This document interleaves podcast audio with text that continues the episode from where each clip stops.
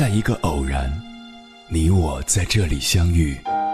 你有你的经历，我有我的故事。因为彼此的寻觅，我们走到一起。千山万水只为你，捎来谁的秘密？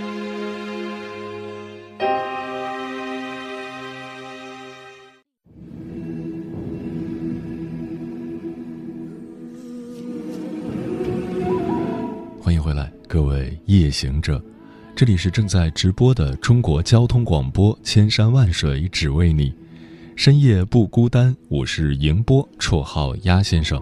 我要以黑夜为翅膀，带你在电波中自在飞翔。之前看过一档韩国综艺节目《我们离婚了》，看完之后，我有一种挥之不去的感受。夫妻两人分开，孩子很难不受伤。节目里有一对刚离婚不久的前任夫妻，女儿松叶四岁，由爸爸抚养。小女孩非常想念妈妈，每天起床睡眼惺忪，第一件事情就是问。妈妈呢？妈妈去哪儿了？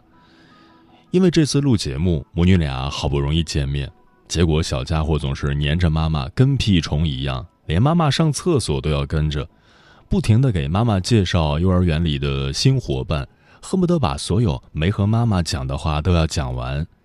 更令人难受的是，松叶一直有意无意的重复着一句话：“爸爸妈妈在一起。”听到这话，爸爸满眼心疼。是的，毋庸置疑，没有孩子想要破碎的家庭，但如果情况过分糟糕，趁早离婚也是必要的。这时，我们最大的担忧往往是在孩子身上。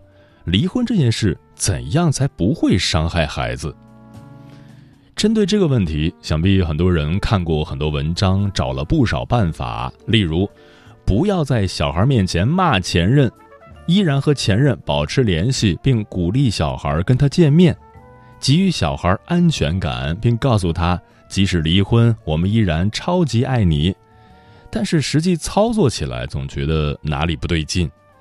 即使嘴上没骂前任，可心里的不满还是藏不住，偶尔抱怨的话语还是能够透露出来。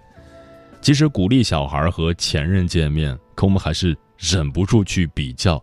到底孩子和谁待在一起更开心？孩子不傻，我们的不安、焦虑、怨恨，他都能觉察出来。一个焦虑不安的父母，给不了孩子稳定的安全感。这就是父母看过了很多文章，但依然过不了离婚这一劫的原因所在。那要怎么办呢？答案是：家长对待离异越平静，孩子的心理反应就越小。这个观点来源于一个研究，有心理学家选出十对离异幸福家庭，他发现，在这些懂事开朗的单亲小孩背后，父母们都有同样的共识，他们极力给小孩一个平静的生活，以及一种平静的离婚态度。我的一个朋友小刘，他就是这样，决定离婚那段时间，他经常午夜崩溃，难以处理自己的分离情绪。后来他找咨询师，并且通过不断的看书和离婚的朋友一起交流，找各种方式来支持自己去面对。慢慢的，他逐渐认同离婚只是一种再正常不过的现象，不过是两个成年人为了更好的生活而做的决定，并且开始学着消化自己的情绪，让自己平静下来，尽量不把小孩卷入分离的变化。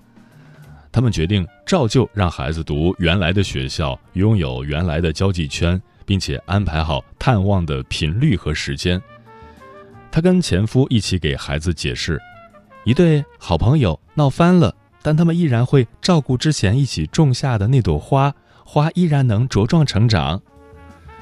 老实说，能做到这样并不容易。孩子当时刚读一年级，不是特别能理解爸爸妈妈的话。但随着日子一天天过去，孩子也渐渐发现妈妈没有骗他，自己的生活没有遭到重创，爸爸周末还是会陪自己打乒乓球，生日、圣诞还能够收到两份的礼物。小刘跟前面不安、焦虑的家长最大的区别是他努力学会了言行一致的平静，而这种平静的心理基础，才是离婚的父母能给孩子的最好的礼物。不过，我能理解，想要做到平静很难，很不容易，有很多情绪需要我们自己去处理。首先，离婚本身就是一件很有压力的事。奇葩说的颜如晶曾把离婚比喻成奥数，到了分开的那一刻，我们要算总账，房子、车子、债务关系，甚至是孩子，我们都得分割清算。这个过程容不得半点感性，需要我们具备强大的理智。再者，是我们自己产生的分离焦虑。我们离婚了里面提到过，离婚会带来一种心理性萎缩。毕竟恋爱加结婚，大家相处了这么久，而接下来自己需要一个人承担生活，这种孤独感是前所未有的。对有的人来说，它会摧毁我们的。独立信心贬低我们的自我价值。如果我们来带小孩，在这种情况下，很有可能会把孩子当成新的依赖，更迫切的想要给他最好的生活，补偿性溺爱随之萌芽。如果没有坚定的自我和决心，很难在焦虑中找回正常的生活。最后，周围的事物也会向我们施压。要知道，这个社会其实成长的比我们慢，他还没能完全接纳离婚这件事，他没有一套体系帮我们分担，还会时不时的投射恶意目光。所以，如何在目光之下保持自我坚定，也是非常不易的课题。前面三点总结起来，我们会发现，面对离婚，需要一个非常稳固的自我，才能一点点完成它。但往往我们缺乏这个自我，为什么呢？制作过《虎妈》《猫爸》《我的前半生》等爆款家庭剧的金牌制作人黄澜，同时也是一位单亲妈妈，她曾这样描述过大多数女性的生存状态：我们拼命努力。读书、工作、恋爱、结婚、生育，希望在这些状态里获得安全感。当我们以为爱情会包容我们，爱情恰恰最先背叛；以为婚姻会收留我们，婚姻又很快枯萎；以为孩子是最后的依赖，孩子说他要自由；工作也不是自信的来源，它只能保证你饿不死。我们从小到大，没有人给过我们建立自我的底气和教育，相反，我们的自我是处于被评价的环境里，于是我们总习惯跟着周围的人一起四处寻找安全的洞穴，自我难以稳固起来。那么应该怎么办呢？在这段话的最后，黄澜说。安全和幸福，其实，在每一个善待自己的念头里。只有优先善待自己，优先理解自己，并且把外界的评价慢慢褪去，坚持自己的选择，才能建立自我，获得真正的平静。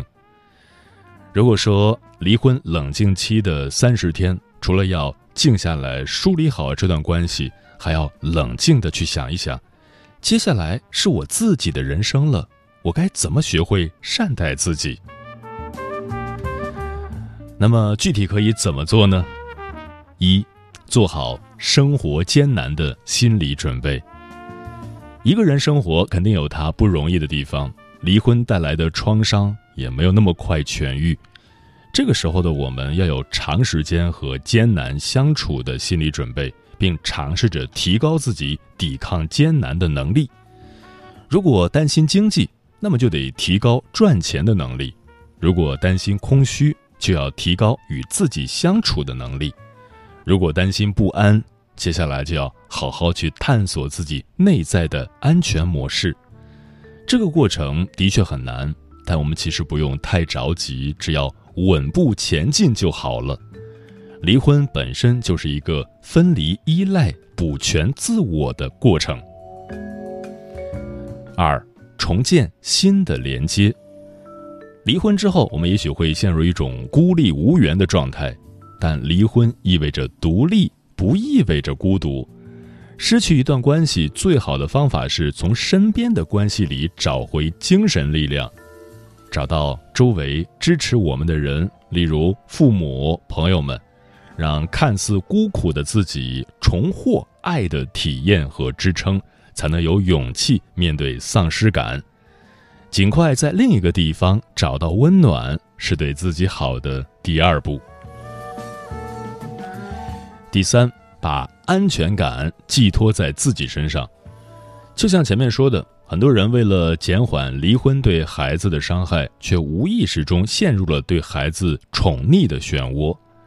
这里我还是想举黄兰的例子。离婚之前，她的微博里提到孩子的次数很多；离婚之后，黄兰带两个小孩，微博里常常出现的却是自己赏花、画画、喝下午茶等等。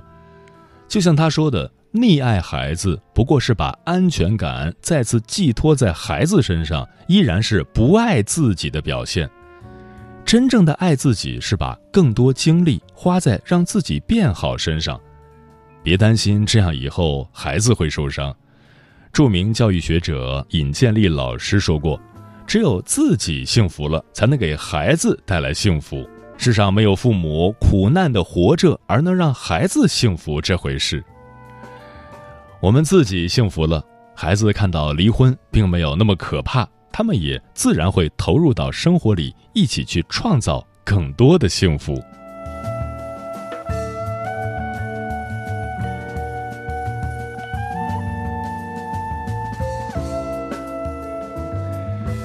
接下来，千山万水只为你，跟朋友们分享的文章名字叫《离婚对孩子不好》，这句话只说对一半。作者：周丽媛。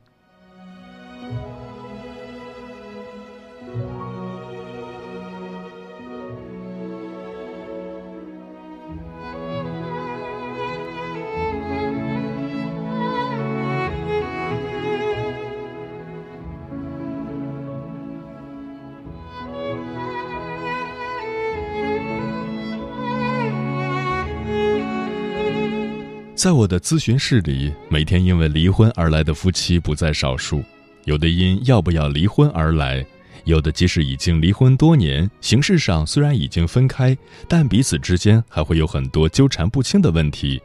这个纠结更多的是因为孩子。前几天，有一个妈妈带着十四岁的孩子杨洋来咨询，说问题是孩子被学校通知有严重的品行障碍，不仅常逃课，还仗着自己人高马大欺负同学，需要心理辅导。但这个妈妈的言语中充满了对孩子的厌恶。我敏感地问她：“我很少听到妈妈会把‘厌恶’这个词放在自己孩子身上，你儿子做什么的时候你会感到厌恶？”这种感觉是什么时候开始的？他流着泪说：“其实当初就不应该把这个孩子生下来，因为生下来后就离了婚，让孩子没有了爸爸。所以他对儿子的感觉很复杂，有愤怒，也有内疚，又有很多心疼，在各种混合的情绪下把孩子养大了。直到这几年，他发现这个孩子和他的爸爸越来越像。”都很烦躁易怒，一言不合就动手，于是原来婚姻里的那些旧恨又被翻了出来，随之母子关系也跌入了冰点。第二次咨询中，我问到孩子与父亲的关系，这个妈妈瞬间变得很愤怒，向我隶属了孩子爸爸的种种罪行。从最开始结婚是因为酒后失身不堪压力而嫁给这个不爱的男人，到婚后男人不求上进，无法给家庭稳定的支持，她生下孩子不久离婚后，对方的迅速闪婚，十多年前的事情仍然隶属家珍般的吐出来，整个咨询室都被她的怨气填满了。而在这个过程中，儿子麻木地坐着。就好像这些话他已经可以倒背如流，却又毫不在意。从妈妈的毫无顾忌到孩子的麻木不仁，可见孩子在十几年的成长中，一直沉浸在母亲对父亲的怨恨之中。一方面要承接母亲的情绪，同时也一直无法再见到父亲。可想而知，孩子慢慢出现了各种问题。而离异这个行为本身并不会导致孩子出现问题，因为对于孩子来说，他的成长需要的是好的关系，而不仅仅是有的关系。所以，如果他父母原来的婚姻状况非常的糟糕，那离开一段坏的关系对孩子来说是件好事。但问题是，离开了一段坏的关系，仍然让这个孩子生长在坏的关系里，那对于孩子来说才是最大的伤害。而这也是我们通常所说的离婚对孩子不好的真正问题所在。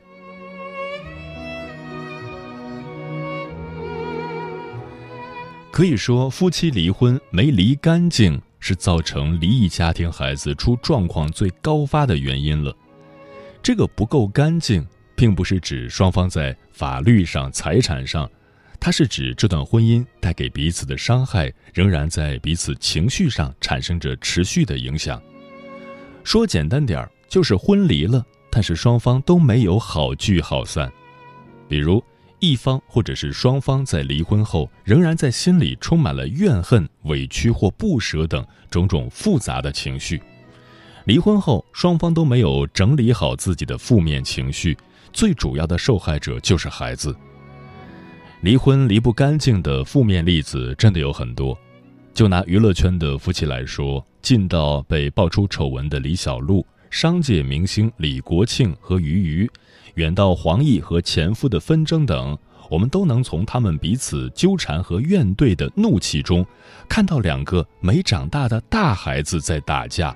完全不顾自己和对方的尊严，拼命在网络上和对方撕到底，丝毫没有想到对孩子的伤害。而他们之所以能不分场合、毫无理智地发泄自己的情绪，问题就在于他们的自我分化程度太低。自我分化是指一种能把理智和情绪很好的区分，并将自我独立于他人之外的能力。一个人的成熟度和他的自我分化程度是有关的，而往往在生活当中，两个自我分化程度差不多的人才容易结成夫妻。但凡是这夫妻当中有一个人的自我分化程度稍微高一点儿，都不可能互撕起来，因为那个自我分化程度高的人会想：虽然我现在很愤怒，但是理智上，如果我用你对我的方式去对待你。对我是没有任何好处的，与其这样，不如我给大家留一点面子，就干干净净的分手。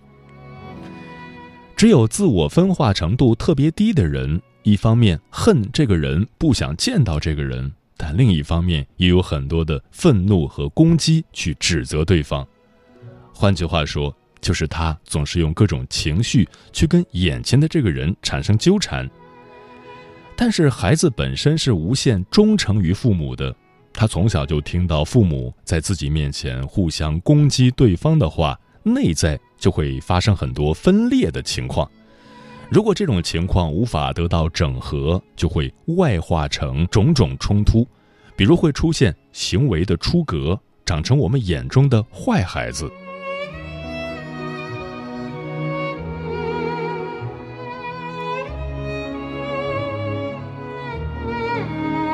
那么，怎样离婚才能减少给孩子的伤害呢？理想中的离婚当然是两个人离婚后仍然像朋友一样彼此祝福，也能继续承担抚养孩子的义务。但现实中很多情况是，有一方或者双方对彼此多多少少产生了一些情绪。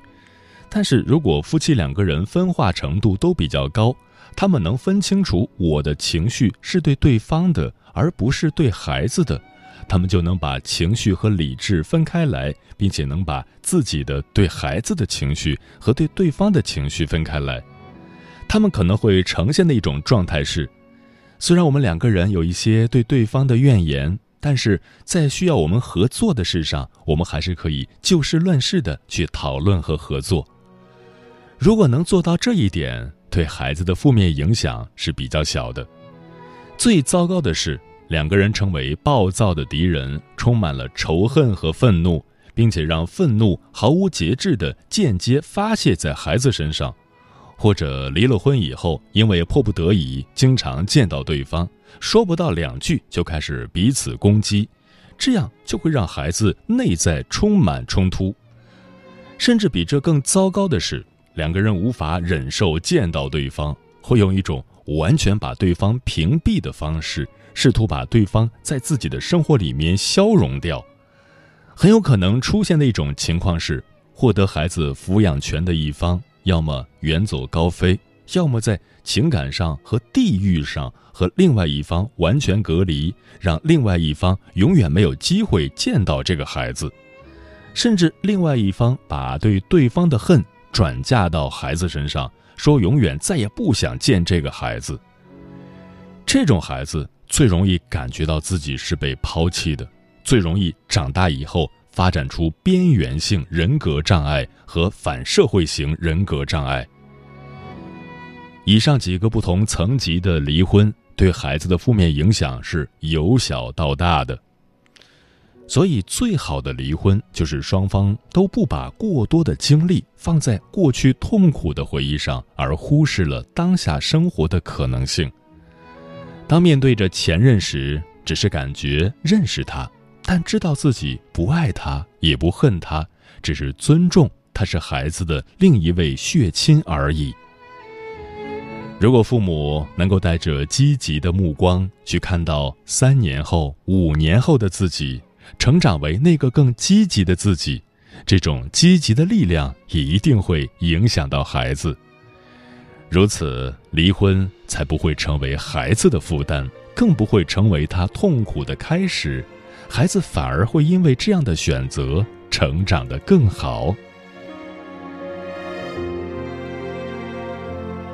或许是我太着急，在一生一世的故事里，精心布了一盘棋。反反复复，下来又下去，以为一切都那么顺利，满足了自己的掌控欲，到最后才慢慢看清晰。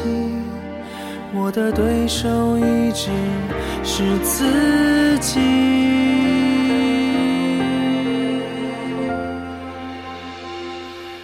我在这里等你，因为心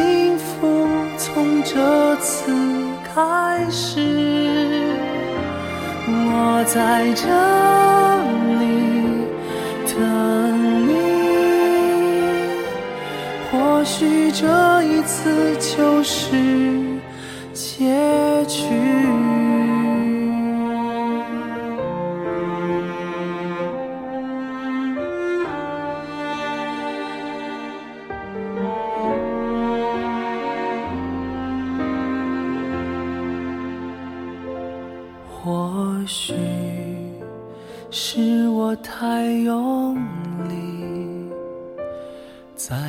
真真假假的世界里，以为一切很容易，到最后才发现身边没有你。我在这里等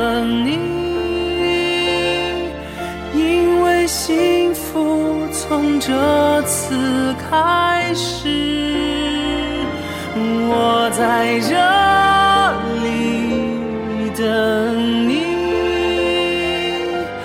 或许这一次就是结局，我在这里等你。因为心从这次开始，我在这里等你。或许。这一次就是。